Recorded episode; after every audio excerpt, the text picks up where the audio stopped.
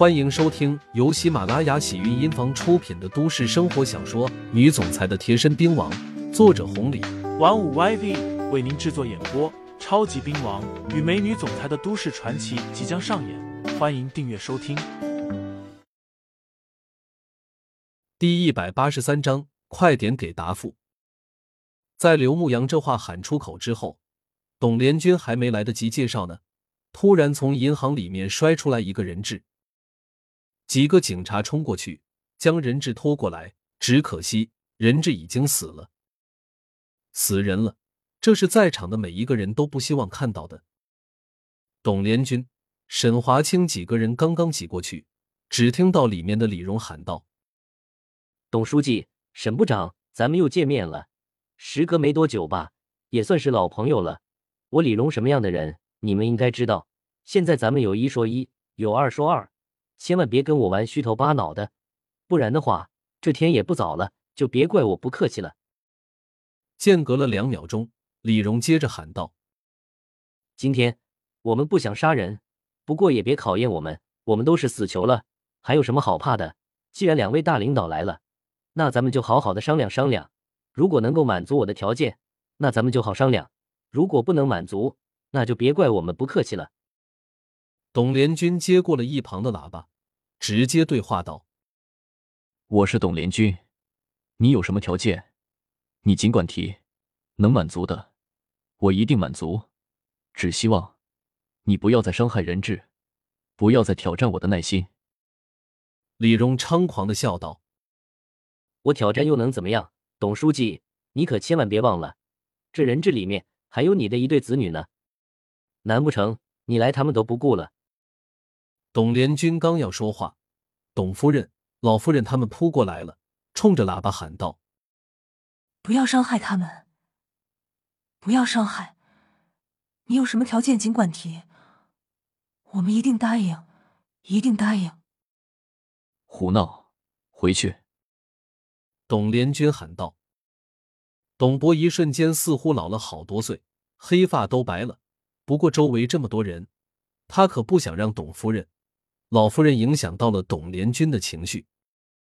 董连军不仅是两个孩子的父亲，他更是一方父母官啊。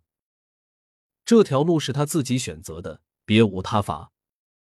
见到董连军不说话，李荣接着说道：“银行里面的钱我们带走，另外再给我们准备一架直升飞机，现在立刻马上，再给我们丢两把 X 四七进来。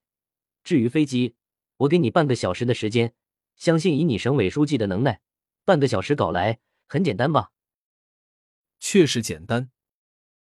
不过李荣提的每一个要求都太难完成了。钱、飞机还好，但是两把 X 四七呢？李荣和徐德宝本就是悍匪，几十个人都近不了身的。如果再给他们两把枪支，只会增加更多的伤亡。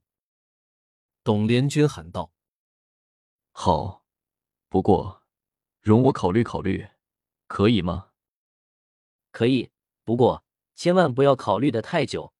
我给你半个小时的时间，在这期间，如果延迟过一秒，那我就要杀一个人。丧心病狂，两个人简直到了丧心病狂的地步。沈华清小声问道：“董老弟，现在怎么办？”董连军闭上了眼睛，似乎在沉思。牧羊哥，有人喊道。刘牧阳一转头，原来是许春燕来了。他问道：“你怎么来了？”跟着局里一块来的。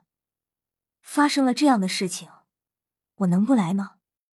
没想到事情发展到了这一步，我爸也来了，去跟董书记汇报了。这一次的事情，真的是牵扯太大了，很有可能要彻查了。对于这些，刘牧阳不是太关心。现在他关心的是怎么解决掉这两个悍匪。以刘牧阳目前的修为，哪怕对方藏的再好，只要一颗子弹，就能轻松的解决。只可惜里面有两个，而且这两个家伙可能是做好了十足的准备，竟然藏在了人质的身后。前后左右也就只有右侧有点空隙，只可惜。那边被银行的工作人员给拦上了。假如刘牧阳贸然出手的话，定然会伤到了人质。而且这是两人抱着必死的决心。如果刘牧阳不能一击必杀的话，留下其中一个，定然更加的疯狂。到时候局面不可控，就真的麻烦大了。刘牧阳在等待着机会。里面再次传来了徐德宝的大喊声，他说道：“董书记，考虑的怎么样了？我的耐心已经到了尽头了，快点给答复。”沈华清说道：“好，我们答应你。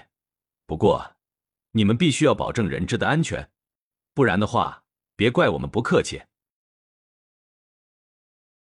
听众朋友们，本集已播讲完毕，欢迎订阅专辑，投喂月票支持我，我们下集再见。